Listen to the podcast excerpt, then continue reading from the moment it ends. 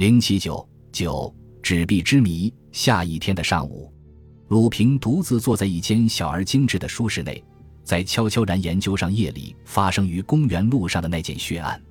他相信，假使他有兴致，愿意查究一下真相的话，至少对于探访的路线，他是有点把握的。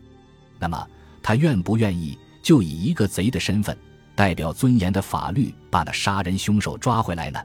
不错，他很乐意于把那个凶手找回来，但是他却并不愿意带法律张罗。他一向认为，法律者也，那只是某些聪明人在某种尴尬局势之下所制造成的一种类似符箓那样的东西。符箓也许可以吓吓笨鬼。但却绝对不能吓退那些凶横而又狡诈的恶鬼。非但不能吓退，甚至有好多的恶鬼却是专门躲藏于俘虏之后，在扮演他们的鬼把戏的。法律这种东西，其最大的效用，比之俘虏也正差不多。因此，要他维护法律，谢谢他却没有这样好的胃口。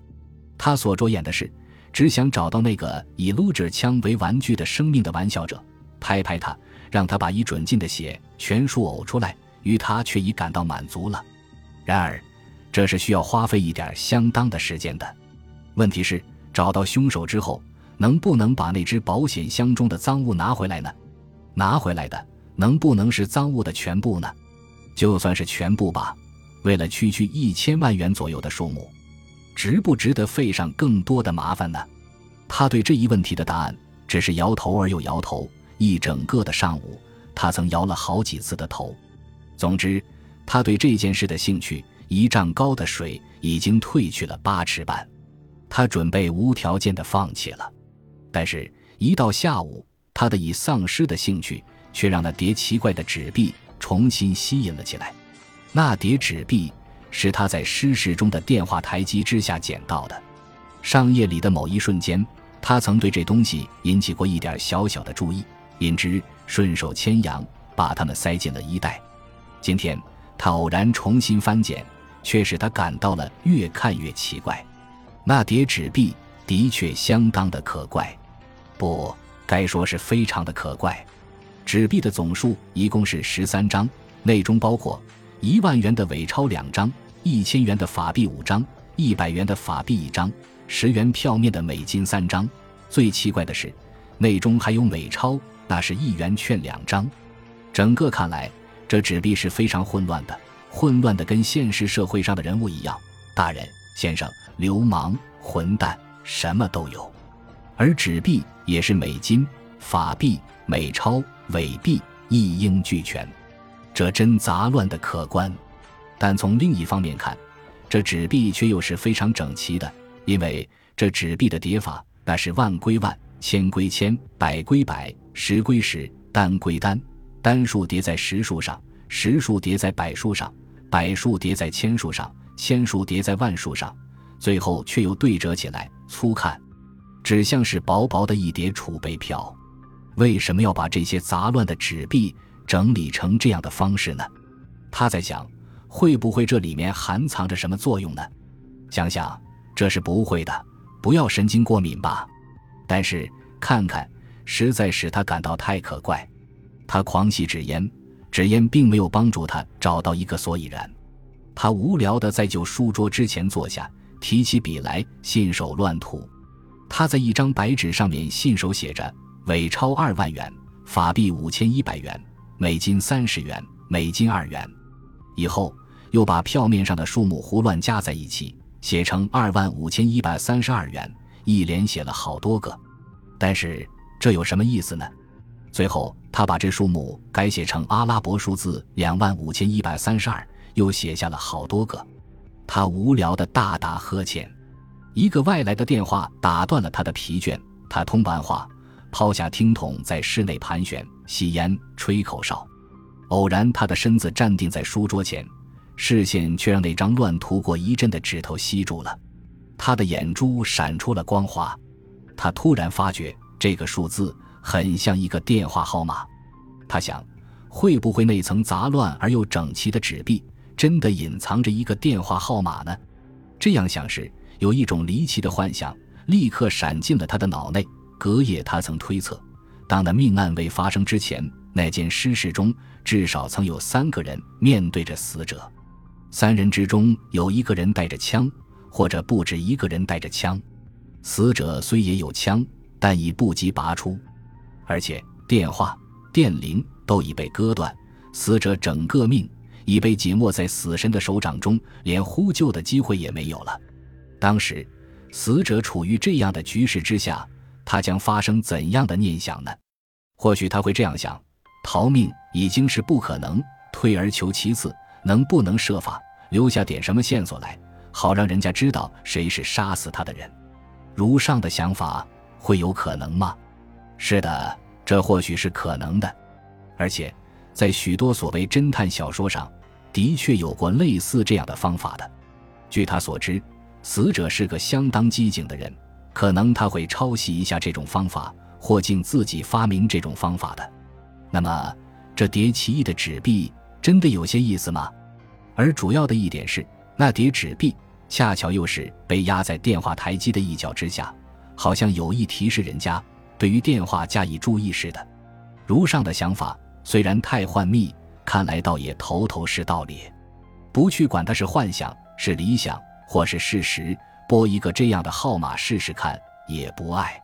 他以上海人所谓打棚的心理，跳向电话机边，照实拨了一个号码：两万五千一百三十二。他抓着话筒，兴奋而又好奇地倾听着。嗡嗡嗡，有人在通话。稍停，再拨，还是嗡嗡嗡。那只电话看来相当忙。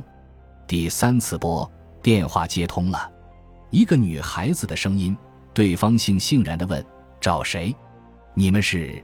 他反问：“海鹏路二十四号。”对方立刻附加：“李小姐不在家。”吧嗒，电话挂断了。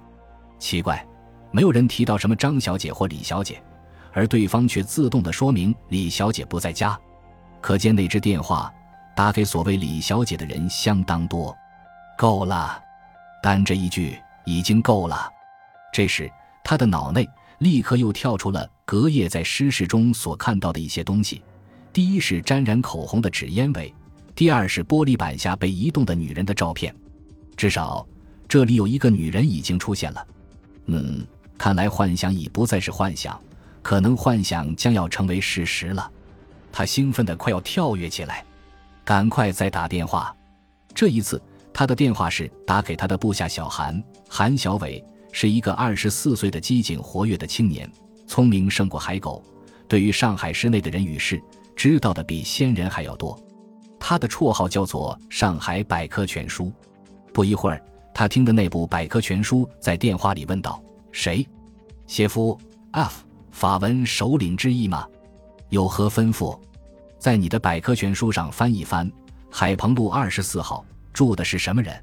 假使你的版本上没有的话。”你能不能设法查一查？你问海鹏路二十四号，让我想一想。嗯，这对方略一沉吟，这用不着查。那是一座孤单的花园小洋房，主人姓曹。鲁平在想，看来那宅屋子一定很有名，否则那部百科全书不会记得如此清楚的。他说：“啊，主人姓曹，那个屋子里有没有一位姓李的小姐？”大概是木子李，有的李小姐。对方立刻说，但是他又改正：“你记错了，那是黎明的黎。”咦，谢父，难道你连这位大名鼎鼎的交际花都不知道？不胜惭愧之至。这边带点讥讽，他的芳名叫什么？请你指教。啊，他的名字像你一样多得不计其数：黎之华、黎桂珍。黎明谋、黎亚男、黎兰、李，不要再黎吧，我喜欢和，不喜欢李。这边赶快阻止，她的常用的名字叫什么？黎亚男。她漂亮吗？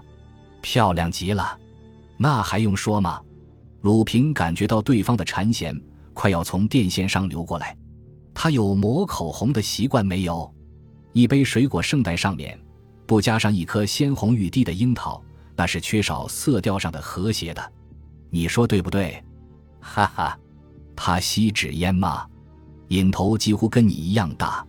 你知不知道，这位李小姐她跟那个姓曹的屋主是什么关系？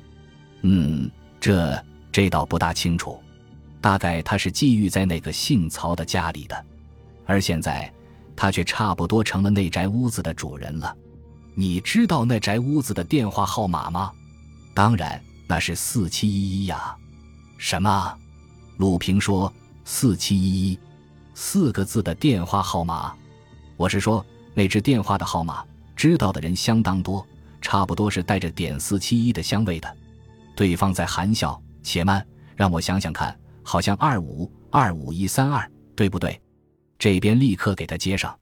对对对，二五一三二。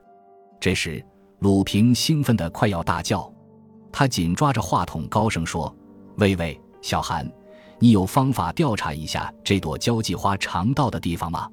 大概可以的。那么，你赶快把他上夜里的踪迹调查一下，从九点钟起，不可以从十点钟起到十二点为止。”在这两个钟头之内，他在什么地方？弄得清楚些。为什么？你不用管。四小时内我等报告。来不及的话，你让大焦白帮你去调查，行不行？行。还有吩咐吗？暂时没有了。呱嗒，他放下听筒，狂搓着手。现在他的幻想，不该说是幻想，差不多已在逐步变为事实了。他那种兴奋，坐下来。吹哨、吸烟、思索，他觉得那位陈妙根先生，他把那叠杂乱的纸币代表了两万五千一百三十二的数字，那真有点聪明。在死者的意想中，一定期待着一个什么人，那个人是跟他具有同等的机敏的。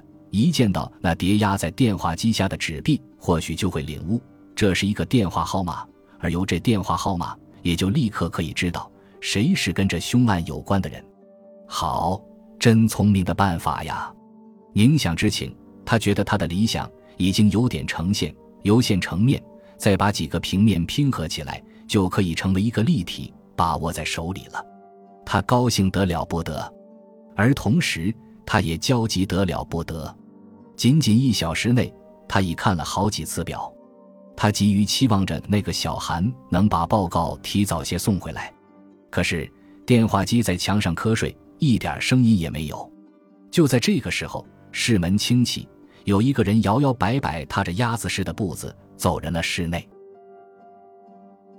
本集播放完毕，感谢您的收听，喜欢请订阅加关注，主页有更多精彩内容。